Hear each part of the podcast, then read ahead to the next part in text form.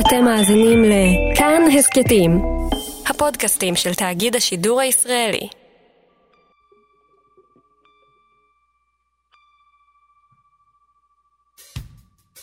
אהלן, אתם על ספיישל 88, חוגגים 30 שנה לאלבום שהפך את Red Hot Chili Peppers מלהקה עם עדת מעריצים קטנה יחסית, לאייקון של רוק, לסנסציה בינלאומית.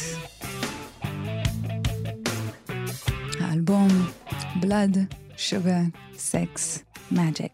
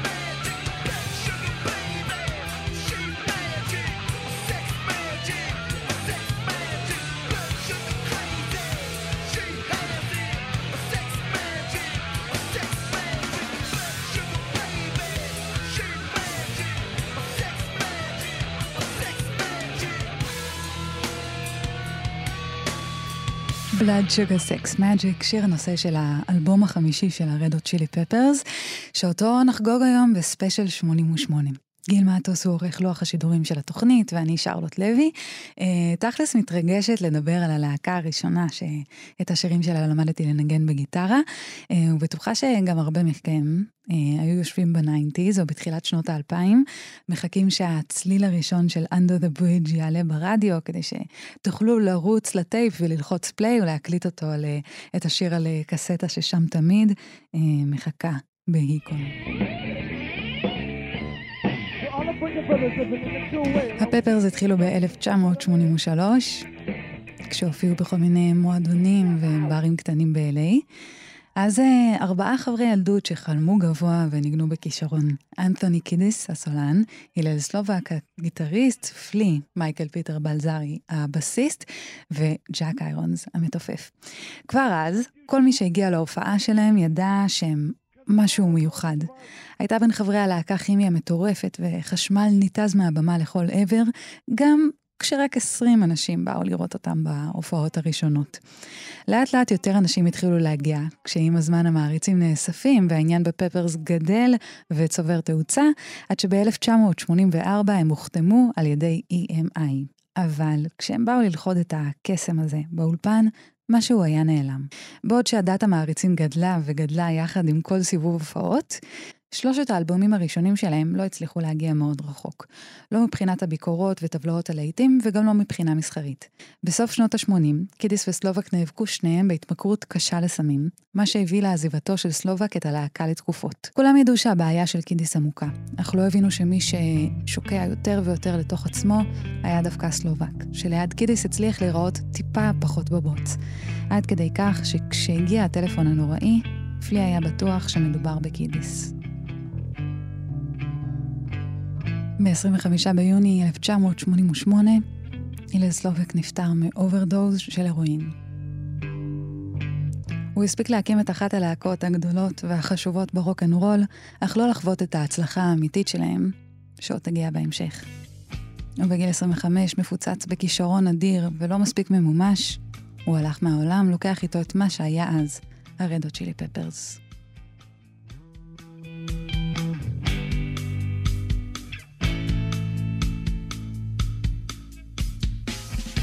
סלובק עיצב את ההתחלה של רדות, את הבסיס, את האנרגיות, את החזון, והוא נשאר במוזיקה של הלהקה. הקסם והנגינה שלו מהווה השראה ומוקד להערצה גם לגיטריסט שיבוא אחריו.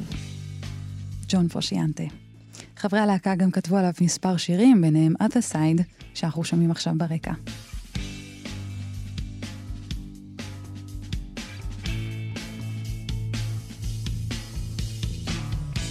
שיר נוסף שהוקדש להלל סלובק הוא My Lovely Man, השיר הבא שנשמע מ-Blood Sugar Sex Magic. בריאיון ל Rolling Stones אמר קידיס, My Lovely Man נכתב על האהבה שלי להלל, ולעובדה שבסוף אני אמצא אותו. כשאמות, אני סומך עליו שישמור לי כיסא. ובכל פעם שאני שר את השיר, הלל לגמרי נמצא איתי בעולם שלי. אז הנה, My Lovely Man.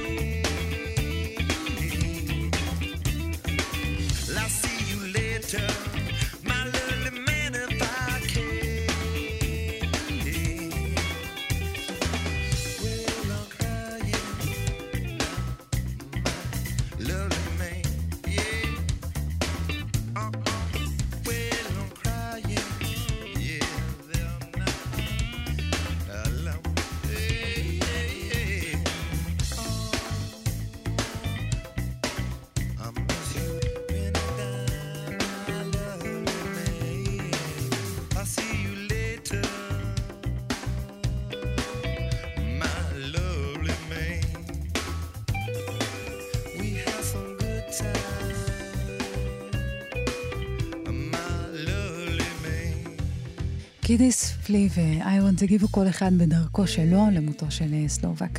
מי שהיה חברם הטוב ביותר עוד מהתיכון בהוליווד. איירונס כינס את מה שנשאר מהלהקה על סירה קטנה של מנהל הלהקה, לינדי גואץ, והודיע שהוא כבר לא רוצה להיות חלק מלהקה שבה החברים שלו נהרגים. פלי וקידיס, לעומתו, הרגישו בדיוק ההפך, ורצו להמשיך ולהגשים את החלום של סלובק, שכמו קידיס ופלי, חלם על הצלחה גדולה ל Red Hot. איירונס עזב את הלהקה ושקע בדיכאון כבד. פלי, שנחשף לרוק ולפאנק והתחיל לנגן רק בזכות סלובק, שהאמין בו וביקש שתמיד ימשיך לנגן בס, השקיע את יגונו בנגינה. והנה הוא מדבר על סלובק ב-2012, אה, כשה Red Hot Chili Peppers הופיעו לראשונה בישראל. הוא מדבר על הגעגועים אליו, על הסיפורים שלו מהארץ ועל כך שבשבילם להגיע לכאן, לישראל, זה ממש הגשמת חלום, כי זה חלק ממי שהוא היה. Hello, Slovak forever.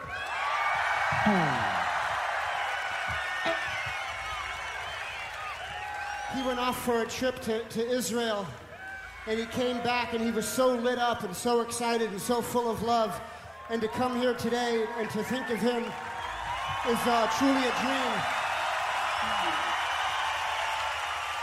קיניס לעומת פלי הדחיק את הכל, שוקע עמוק יותר ויותר אל תוך הסמים. התקופה הזו של הסמים והבדידות של אחרי האובדן של חברו הטוב ביותר, עוד יובילו לאחד השירים היפים ביותר שהוא יכתוב, ותיכנס בכלל לכל המוזיקה שלו מכאן והלאה, אבל לזה עוד נגיע. לבסוף קידיס הגיע אל מוסד גמילה, שם באחד הימים, על פי האוטוביוגרפיה שלו, לקח אותו הספונסר שלו אל הקבר הטרי של סלובק. דבר איתו, הוא אמר לקידיס, שאמר, עם מה אני אדבר? מדובר בפיסת אדמה ריקה. מה אני אגיד לה? תפליח, תבטיח לו שתהיה נקי, אמר הספונסר, ובין היתר, ברגע ההוא שבו נפתח אצלו מאגר הדמעות אצל קידיס, הוא הבטיח לסלובק שיהיה נקי עבורו. וכך היה.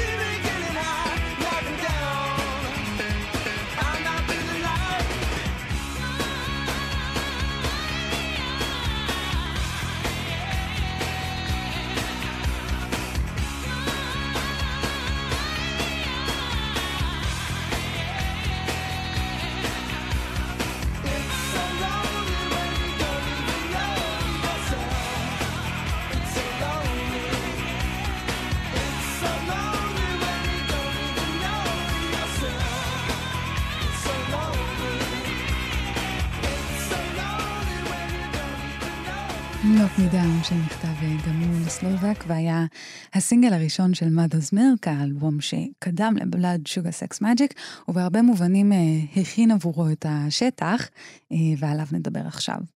אז קידיס נקי מסמים חוזר לפלי, שתומך ועוזר לו, ויחד הם מתחילים לחפש את שתי הצלעות שאיבדו כלהקה, גיטריסט ומתופף. הם ניגנו תקופה עם Blackbyrd, שהיה לפני כן חבר ב-The Headhunters, ועם דארן הנלי, a.k.a. D.H. פליגרו, המתופף של The Dead Kennedys. יום אחד, D.H. הכיר לפני גיטריסט צעיר, סתם אחד, בשם ג'ון פרושיאנטה, ג'ון היה מעריץ גדול של הרדו צ'ילי פפרס, ואפילו יותר של הלל סלובק ספציפית.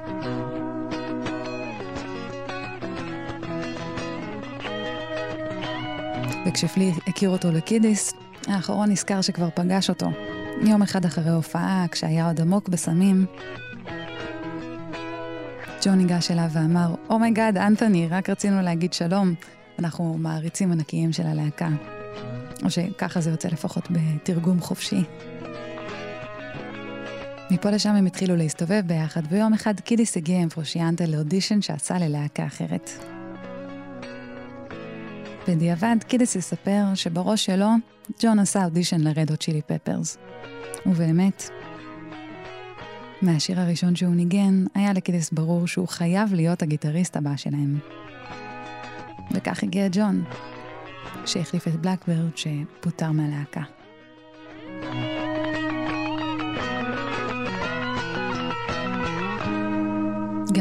DH לא החזיק אה, מעמד זמן רב והתחיל להגיע להופעות שיכור ולא מתפקד, עד שאנטוני ופלי היו צריכים לפטר גם אותו.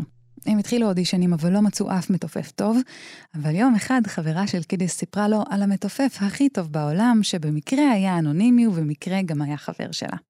הוא ופלי לא השתכנעו, אבל לא היה להם מה להפסיד, אז הם הסכימו שיגיע לאודישן. והוא הגיע.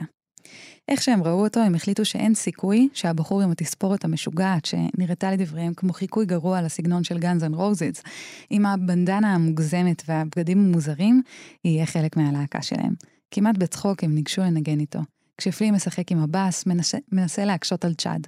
אבל צ'אד, כמו צ'אד, לא רק שהוא עמד בקצב, אלא שלאט לאט הוא החל להקשות בעצמו על פלי, שבאמת היה צריך להתאמץ כדי להמשיך ולנגן איתו.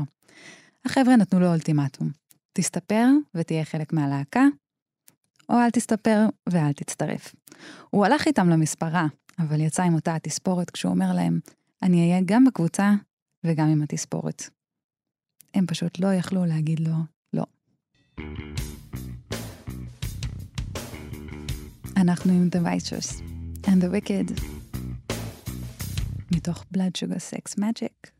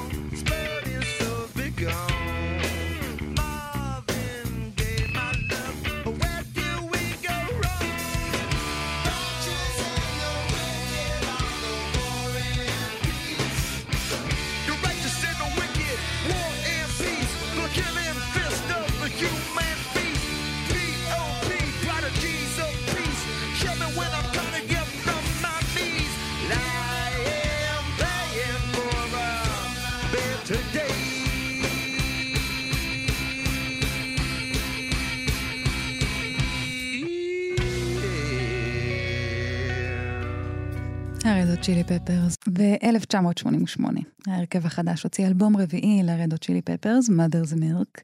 האלבום היה ההצלחה הכי גדולה שלהם עד אז, כשהוא מוכר לבד יותר מכל שלושת האלבומים הקודמים שלהם ביחד, מביא להם לראשונה גם הכרה בכל ארצות הברית וגם מחוצה לה.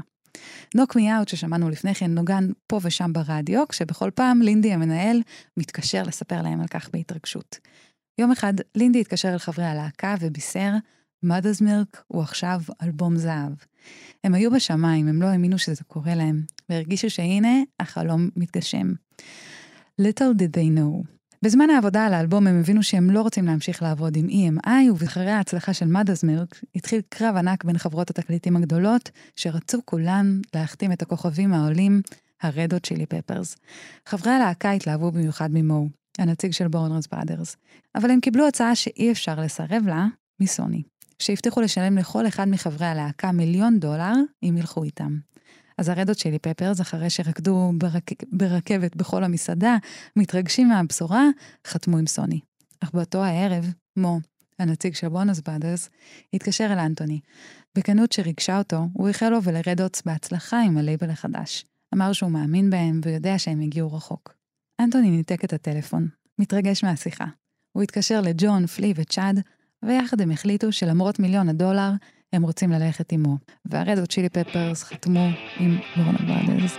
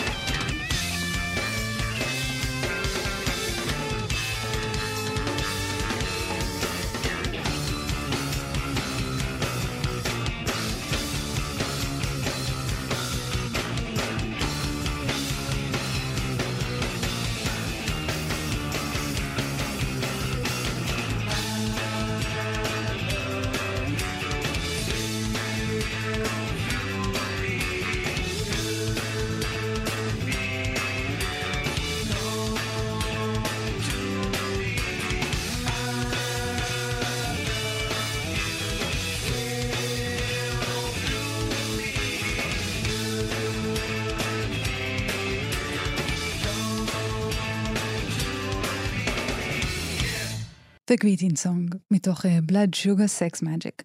עכשיו היה צריך למצוא מפיק. ה Peppers לא רצו להמשיך עם מייקל ביינהורן, שהפיק את אה, Mother's Milk, והחלו להיפגש עם מפיקים. אחד מהם היה ריק רובין, מי שהפיק אלבומים ל Beastie Boys, ל Clash, ל Public Enemy ועוד. הם נפגשו איתו בעבר, לקראת האלבום Freaky Styley, אז הגיע עם ה Beastie Boys לפגוש אותם. שנים אחרי הוא יספר שהוא פשוט רצה לעוף משם כמה שיותר מהר. הייתה איזו הרגשה נוראית באוויר של חושך וסכסוך וחוסר רצון לעבוד, והוא לא רצה לעבוד איתם בכלל. אבל עכשיו השנה היא 1991, והרדות צ'ילי פפרס בהרכב החדש יחסית, עוד אוהבים, מוכנים להשקיע כל מה שצריך בכדי להוציא את האלבום הטוב ביותר שיוכלו. וריק מרגיש את ההבדל, הוא מחליט הפעם ללכת על זה.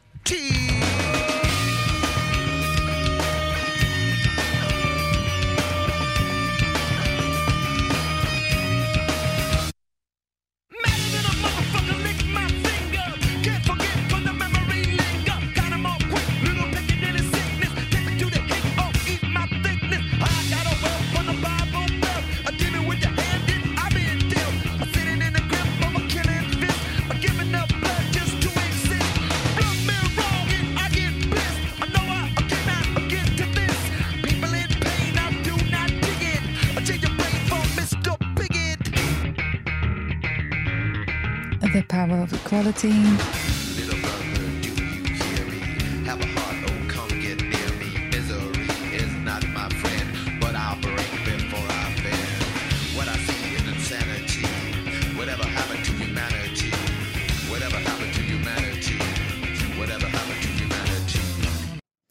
שמדבר על אה, הכוח של אה, שוויון ונגד גזענות, והוא גם השיר שפותח את האלבום Blood Sugar Sex Magic, אה, ובשבילנו את החלק שבו נתחיל לדבר על העבודה על האלבום. עצרנו עם ריק שהיה נכס של ממש עבור הרדוץ, הוא ארגן מחדש את כל הסאונד שלהם. הם מספרים שהוא הגיע, היה מגיע לאולפן ונשכב על הספה, ובזמן שהם חשבו שהוא ישן והיו ממשיכים לנגן, הוא היה מקשיב לכל תו ותו, ובסוף מסדר ומארגן את הכל. הוא החליט שאת ההקלטות של האלבום הם לא יעשו באולפן משעמם עם קירות, קירות ריקים ועובדים מתוסכלים, ומצא עבורם אחוזה ענקית, היסטורית, יפה ורדופת הרוחות, שתהיה כמו בית שבו כולם יוכלו לחיות, לשמוע מוזיקה טובה ולהמציא מחדש את החוויה של יצירת אלבום. רבות נאמר על אותה אחוזה. אומרים שרודו ולנטינו היה גר שם בשנות ה-20, בשנות ה-30 התחבאו בה כל מיני גנגסטרים, ובשנות ה-60 חגגו בה מלא רוקסטרים, ביניהם הביטלס, עליהם אה, מעיד ג'וני בסרט פאנקי מנקס, כי עשו באחוזה הזאת LSD בפעם הראשונה, וג'ימי הנדריקס.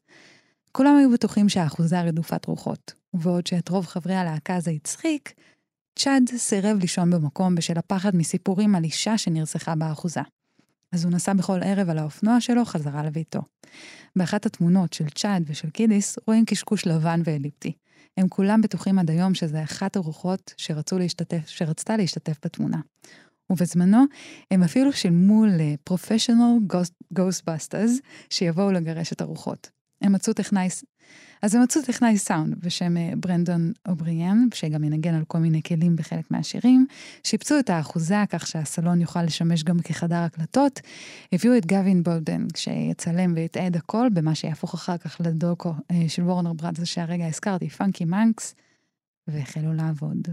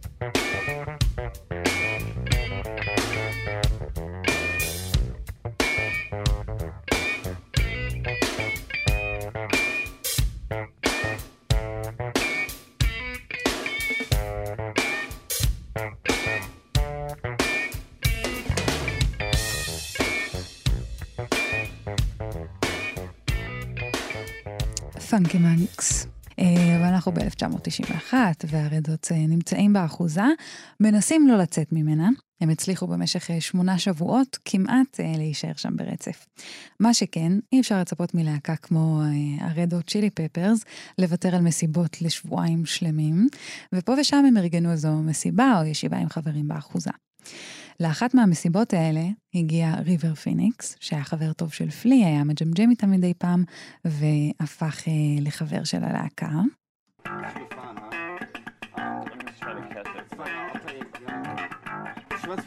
בואו אה, מג'מג'ם עם פלי. אדוני יספר שבעתיד, בעתיד, שעם ריבר, כמו עם סלובק לפניו, המצב כבר אז היה גרוע. הוא היה מכור קשות, ולדבריו של אנטוני הייתה הרגשה שמשהו רע הולך לקרות לו. כשפלי ידבר עליו, הוא יגיד שמדובר באדם הכי kind שהוא הכיר בחייו. אולי בגלל זה הוא זכה לבית שלם עליו, באחד השירים הגדולים והחשובים של האלבום, שמדברים בשיא הרצינות והיופי על נתינה. זה היה ב-1991. ריבר פיניקס ימות, גם הוא מ overdose, אה, כעבור כמה שנים, ובאלבום הבא שלהם, One Hot Minute, הם יכתבו עליו שיר, הפעם בנסיבות עצובות ושונות אה, לחלוטין.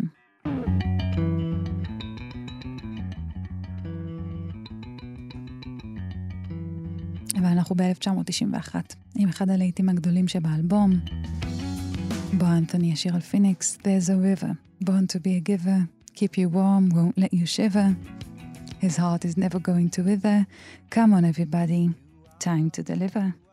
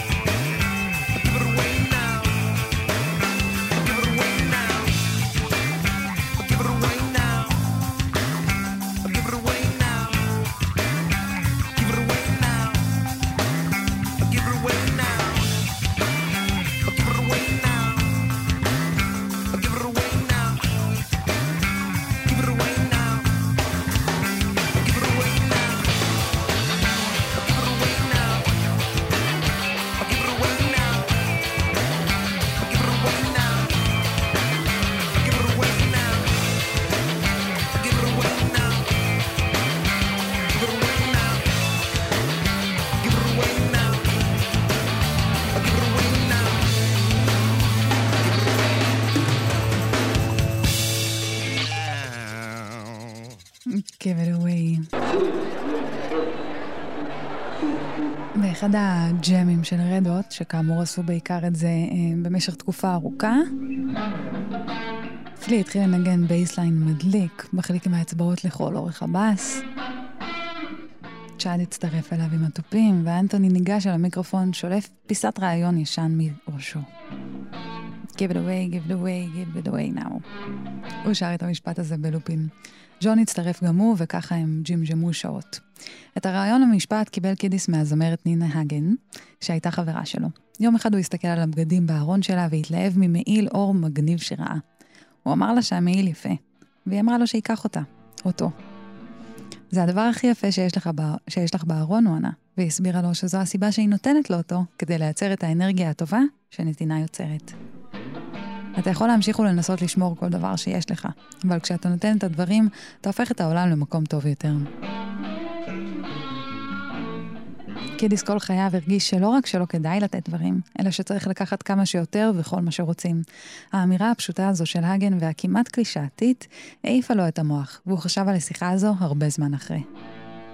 אז באותו היום, כשפלי התחיל לאלתר על הבאס, הסיפור קפץ לו לראש בדמות אותו משפט שלא הפסיק לשיר, לרפרפ, בלופים.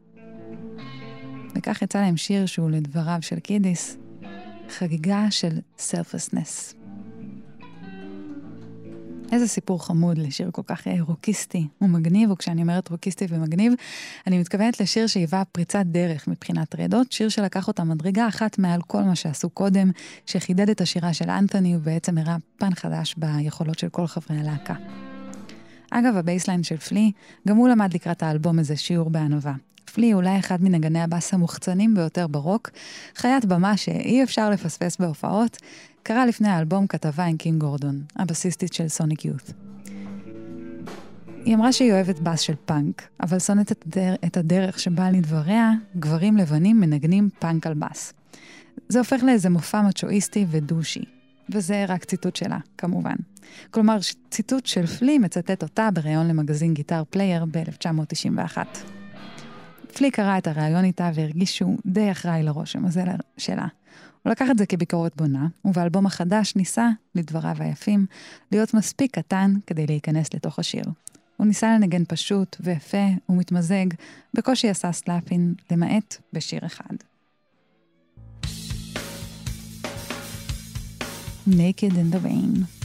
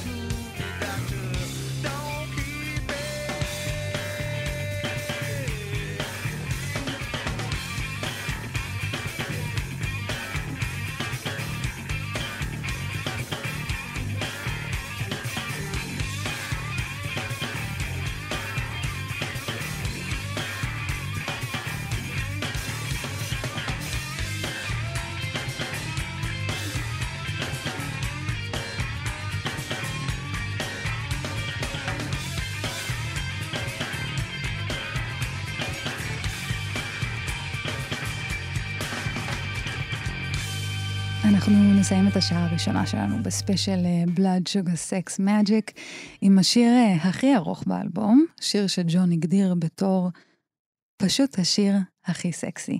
תואר שלא הולך אה, ברגל בכלל באלבום אה, שכזה. Sir Psycho Sexy.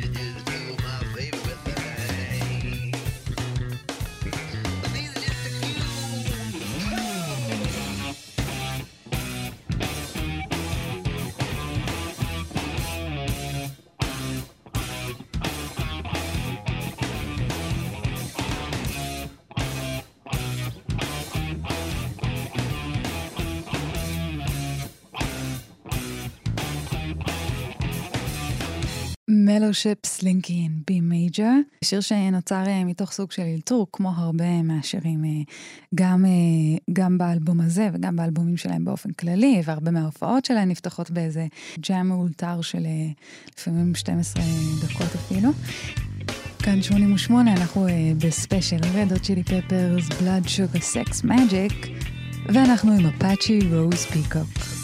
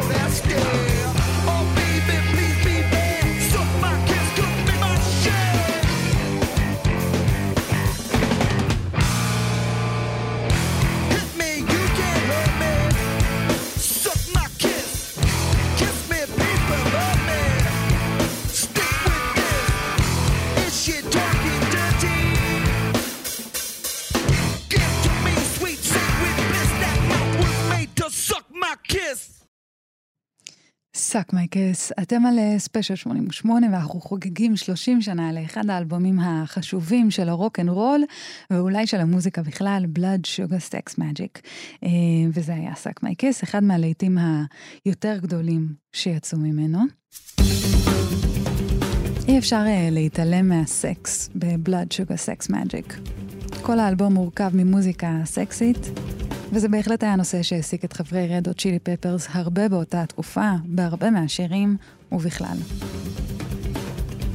גם בשיר שאנחנו שומעים עכשיו ברקע, הבי-סייד של Suck My Kiss ו-Breaking the Girl, שנקרא, ובכן, פלאז קוק, סליחה על המילה.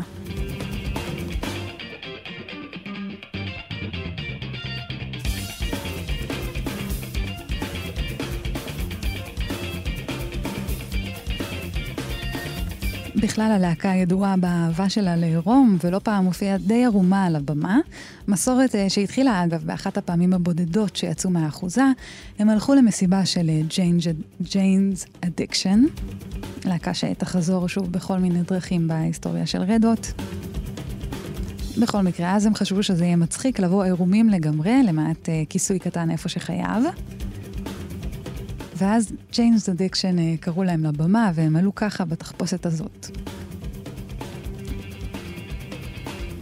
וזה די הפך למסורת. אז לא מפתיע שהרבה מהשירים, כמו זה ששמענו עכשיו, מדברים בתכלס על סקס.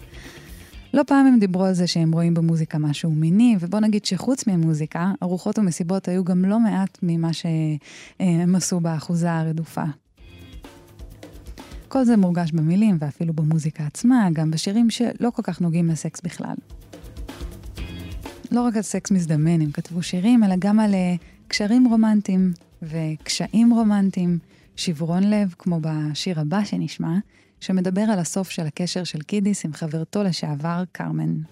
באחד הסשנים שלהם פרושיאנט ניגן עם הגיטרה והתחיל לנגן מלודיה יפהפייה. קידיס התלהב ממנה והלך לכתוב לה מילים. הוא כתב שיר על פרידה, ומשהו שם הרגיש שונה מכל מה שעשו לפני. מהבחינה הזו שזה היה הכי מלודי שעשו עד אותו השלב, קצת יותר רחוק מראפ רוק פאנקי, מה שהיה בהתחלה קצת אה, קשה לאנתוני. אבל איזה מזל שהם עשו את זה, כי זה אחד השירים שהביא את אנתוני החדש שהתגלה באלבום, מפותח יותר עם כל כך הרבה גוונים שונים לקול ולסגנון השירה שלו. כששמע את הנגינה של פרושיאנטה, התחיל פתאום קידיס לחשוב על קרמן, מי שהייתה חברתו עד שנפרדו, לא הרבה זמן לפני העבודה על האלבום. למרות שהיו להם ריבים רבים, הוא מעולם לא חשב עליה דבר רע, אלא פשוט חשב עליה כבחורה שעדיין לא הצליחה להתבגר ולהתמודד עם כל הכאב שלה. הוא הרגיש הקלה כשעזבה אותו, וקיווה שהיא גם תרגיש ככה בעתיד. ולצד כל זה, היה בו פחד שהוא הופך להיות אבא שלו. עובר מבחורה לבחורה בלי יכולת להיקשר באמת. ואת זה הוא לא רצה, כי בסוף הוא ראה בחיים האלה, של לעבור מאהבה לאהבה, מקשר לקשר, חיים של בדידות. את כל המחשבות האלה הלבישה למלודיה היפה של ג'ון במה שנקרא Breaking the Girl. צ'אד הצטרף למסיבה ולימים יעיד שאת התופים לשיר הזה הוא גנב ממאניק דפרשן של ג'ימי הנדריקס.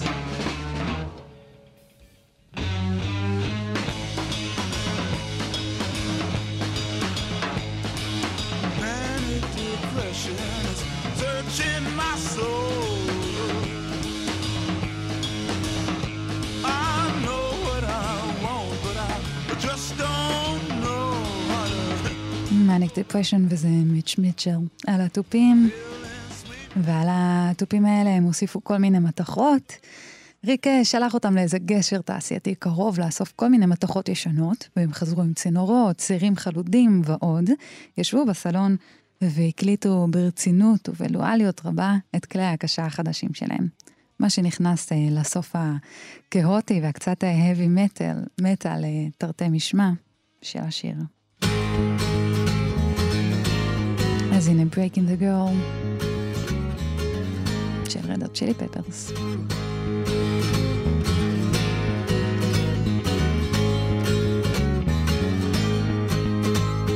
I am a man cut from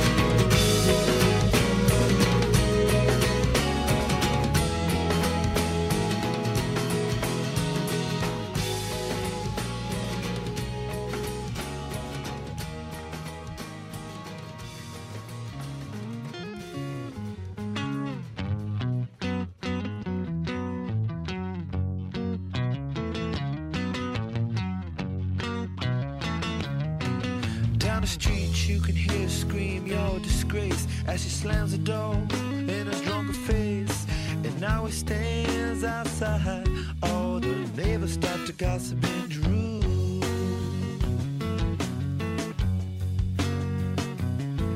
He cries, Oh girl, you must be a man. What happened to the sweet love you and me had? Against the door leans and starts to see,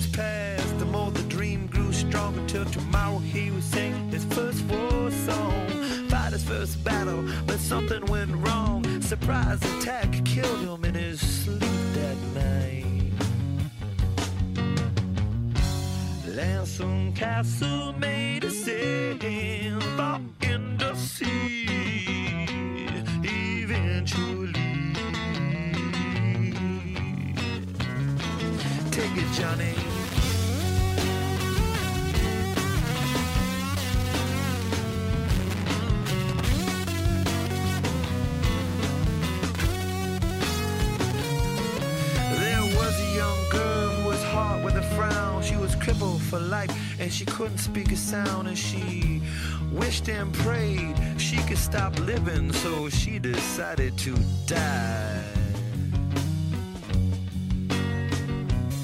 She drew her wheelchair to the edge of the shore. And two legs she smiled, You won't hurt me no more.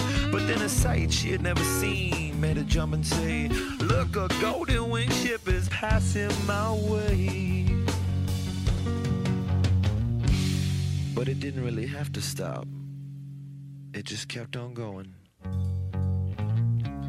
And some castles made of sand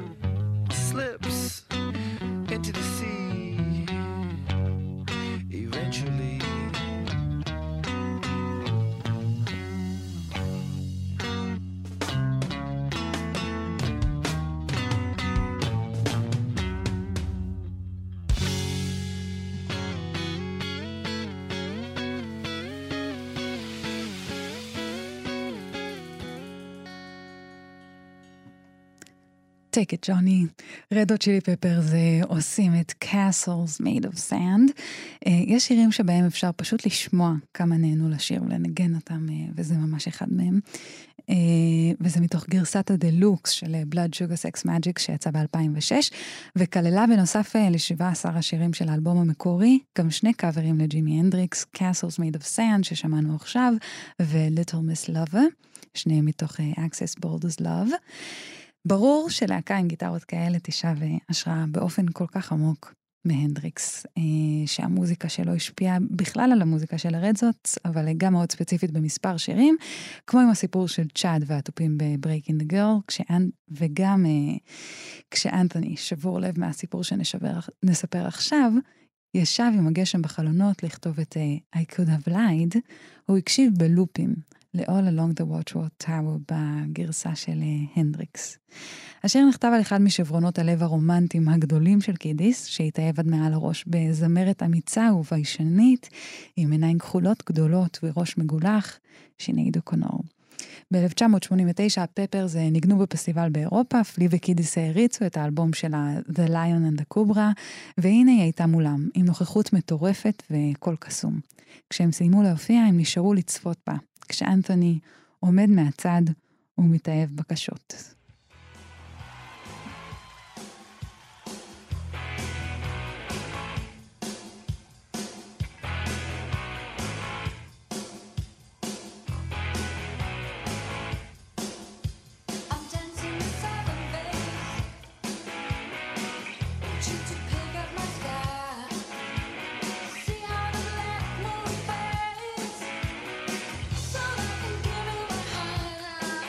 אחרי ההופעה הם דיברו מעט כשהיא הייתה צריכה ללכת אה, למופע הבא.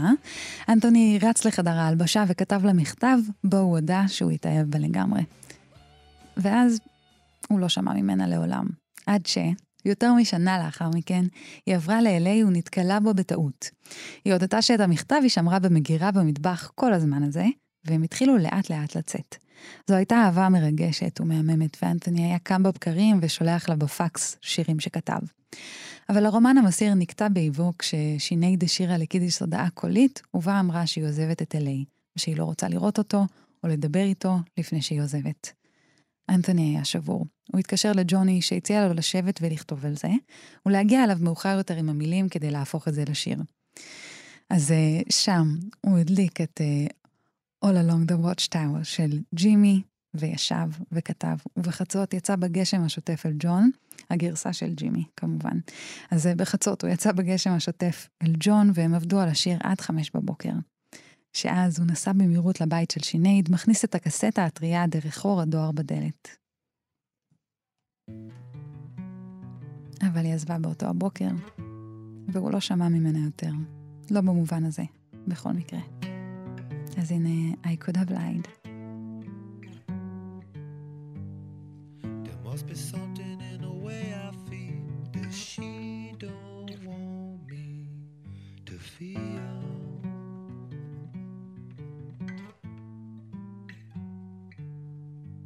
Starship bears a cut me.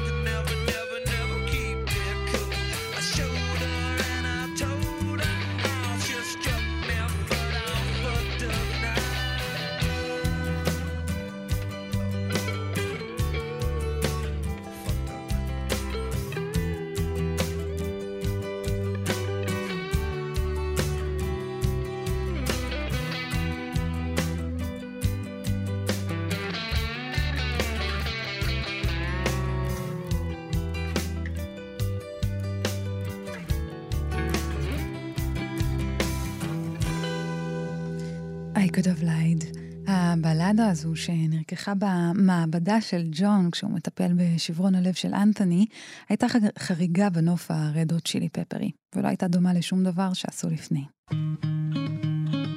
אבל אה, השיר שבאמת הביא לפריצת דרך באלבום, השיר ששינה את כל הסגנון של הרדות צ'ילי פפרס, ארז את כל מה שהיו לפני אל תוך חבילה חדשה ומשודרגת, הוא כמובן Under the Bridge.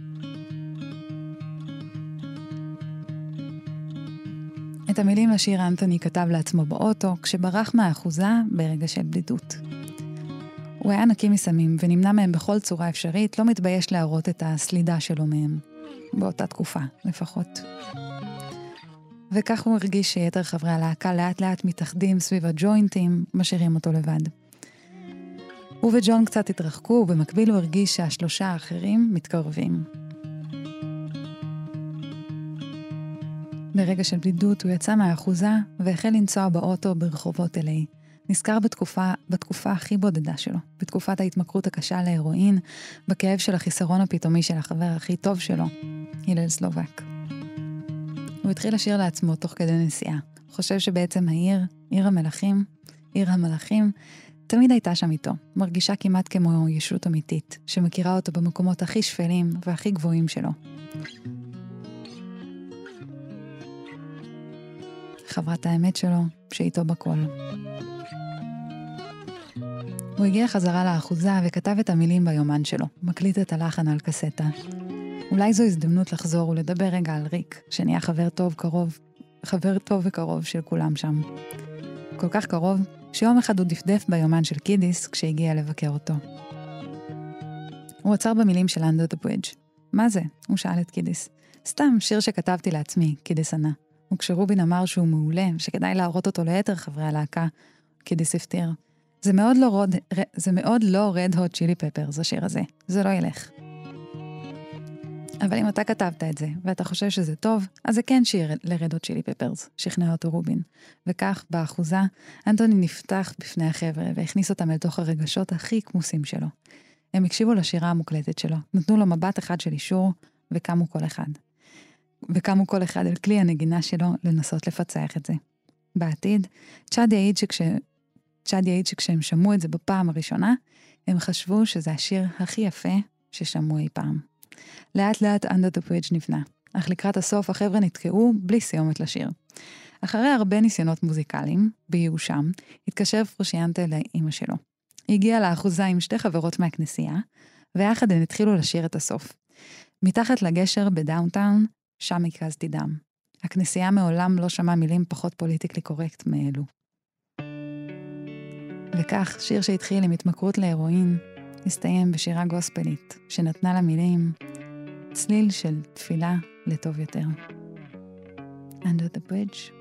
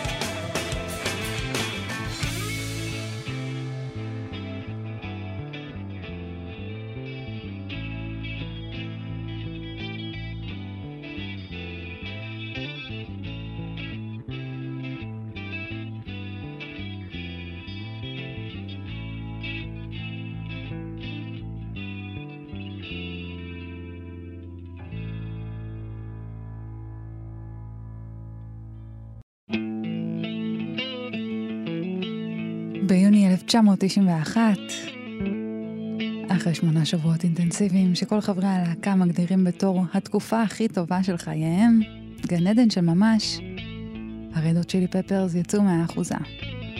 כמו לצאת אחרי לילה לבן אל השמש שבחוץ,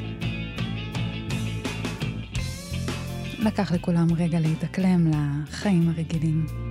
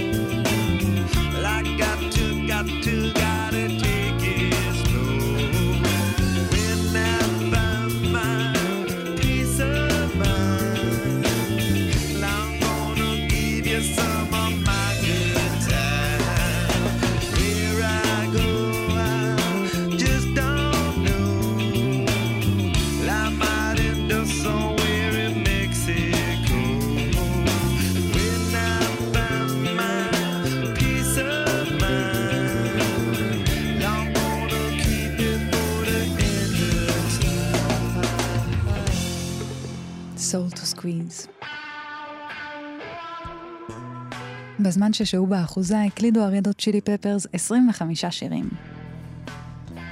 מתוכם 17 שירים שנכנסו לאלבום, שירים שנעים בין לא מעט ג'אנרים.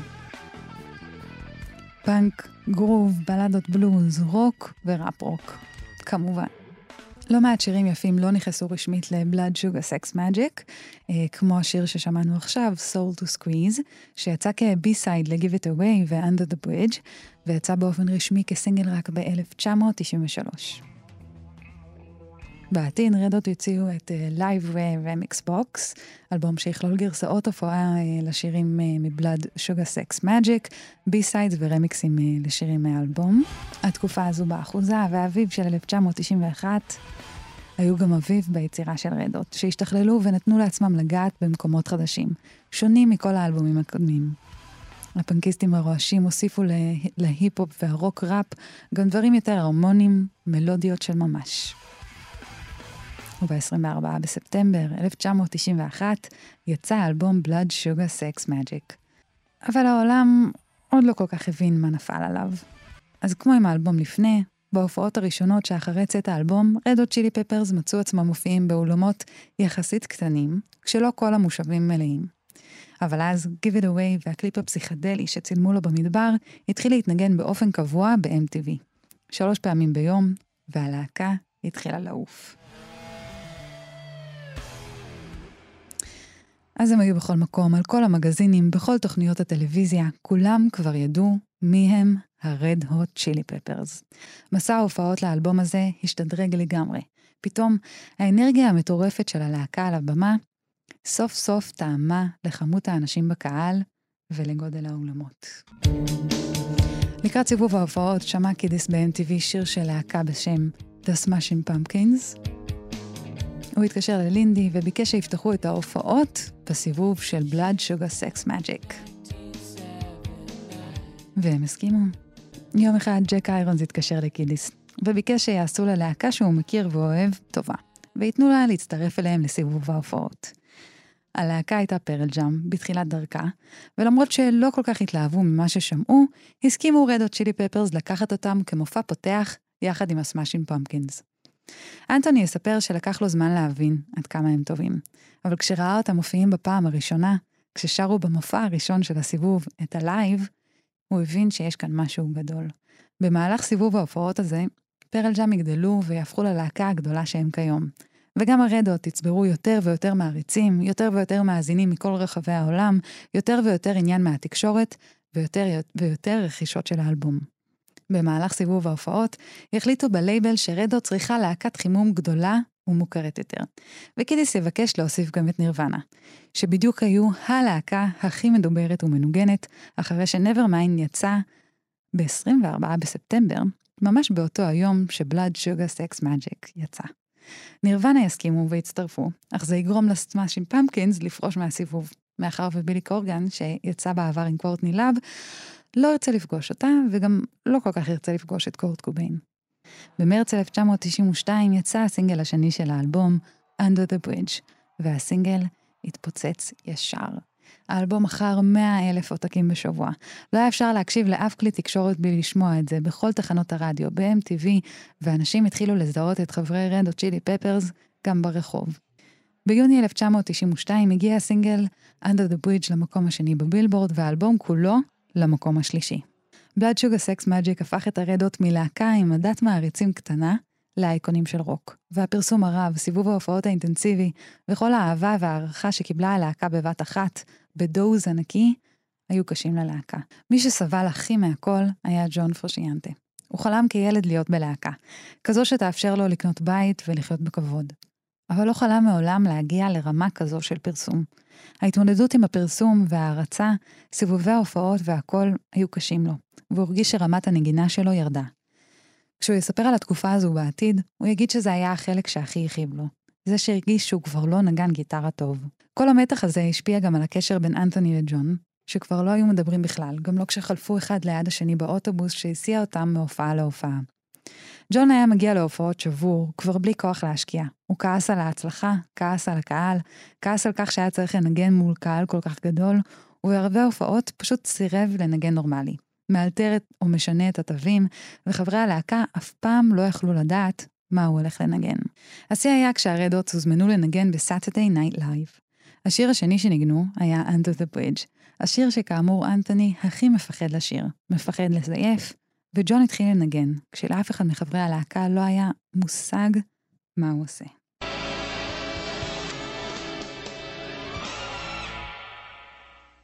Once again, The Red Hot Chili Peppers! הוא ניגן בסולם אחר מכל מה שציפו, מפליג לעולם משלו.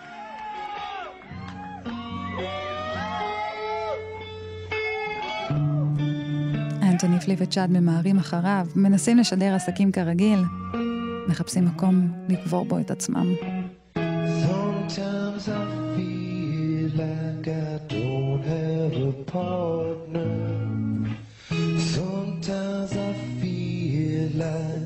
My only friend is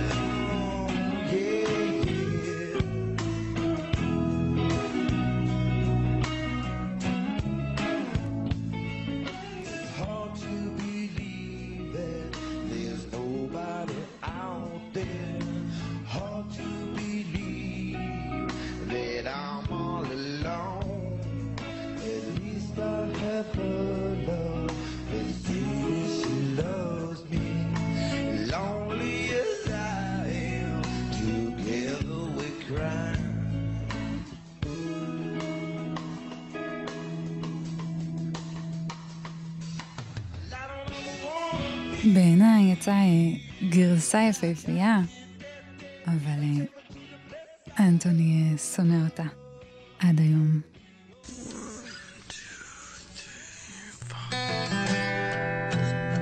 מאוחר יותר הם יבינו שפרשיאנטה היה על הירואין באותו הערב. בעיה שתמשיך ותגדל אצלו גם בעתיד. העניינים לא השתפרו וז'ון פרשיאנטה התחיל אה, לסבול מכל רגע בסיבוב ההופעות, מצבו הנפשי הולך ומידרדר. לפני אחת ההופעות ביפן, ב-7 במאי 1992, הוא כבר לא יכל עוד. הוא הודיע לחברי הלהקה שהוא עוזב, ואלו הצליחו לשכנע אותו להופיע איתם פעם אחת אחרונה. וכך היה. אחרי ההופעה, ג'ון עזב, משאיר את רדות בלי גיטריסט להמשך סיבוב ההופעות, הולך לעבר תקופה קשה של התמודדות עם השדים של עצמו ועם התמכרות קשה לסמים. הוא חזר לקליפורניה, שם אה, שקע לדיכאון עמוק, מרגיש שעבר עליו הקלח. שהוא לעולם, שהוא לעולם לא יוכל לכתוב או לנגן כפי שניגן לפני.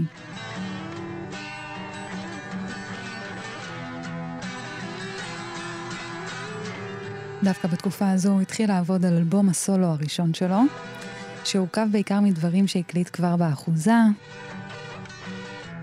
אלבום שהוכיח שהפחד הזה, שהוא כבר לא יודע לנגן, לא היה כל כך אה, מחובר למציאות.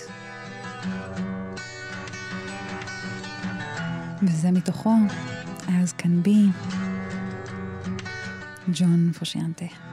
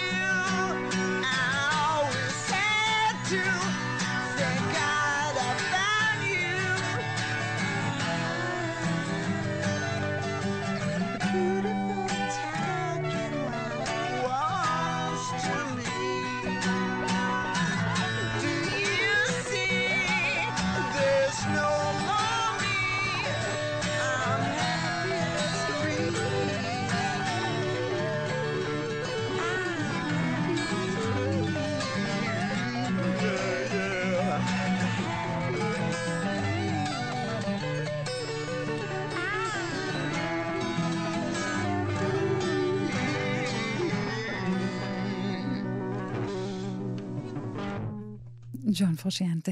בינתיים, הרדו צ'ילי פפרס שנתקעו בלי נגן, נאלצו לבטל את סיבוב ההופעות באוסטרליה ובניו זילנד, אבל אה, אל תדאגו, הם עוד יחזרו לפצות. הם אה, מצאו כמה מחליפים לפרושיאנטה לפני שהביאו לבסוף את אריק מרשל, אה, נגן מעולה שהכירו מהסצנה המוזיקלית ב-LA, שהמשיך איתם לכל ההופעות שנותרו. והוא אפילו הופיע בשניים מהקליפים של האלבום, Breaking the Girl והשיר המדליק הבא.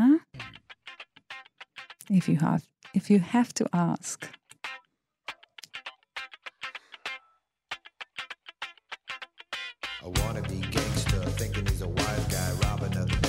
Sock him in the eye guy.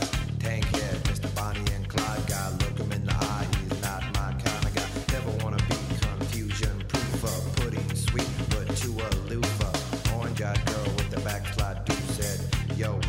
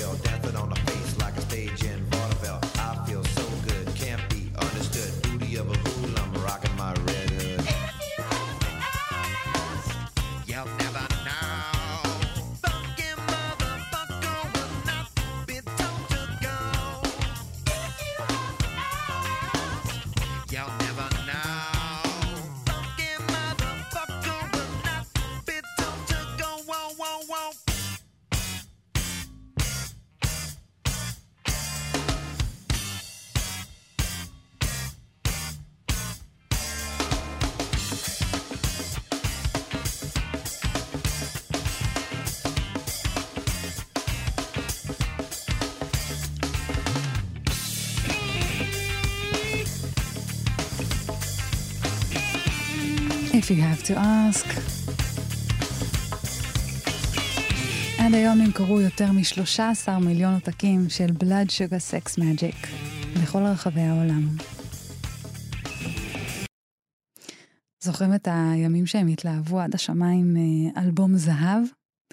האלבום השפיע על אינספור אורקיסטים צעירים, חלקם עוד יהפכו לאמנים מוכרים וגדולים, והוא ביסס את הרדו צ'ילי פפרס כאחת הלהקות החשובות והמשפיעות בעולם הרוק.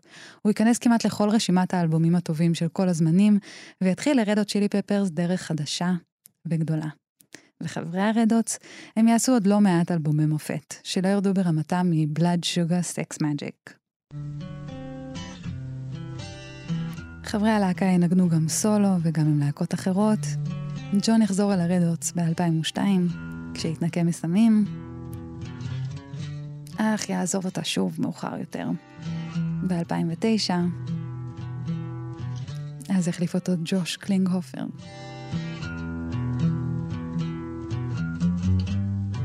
גם קידיס יחזור לסמים, ויתנקה שוב, הפעם סופית.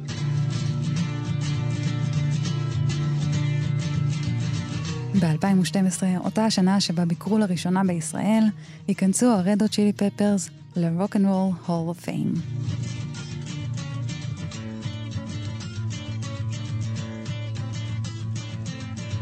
ג'ון פרושיאנטה לא יגיע, נקבל את הפרס, אבל uh, פלי יזכיר אותו, וגם את הלל סלובק, בנאום שלו על הבמה.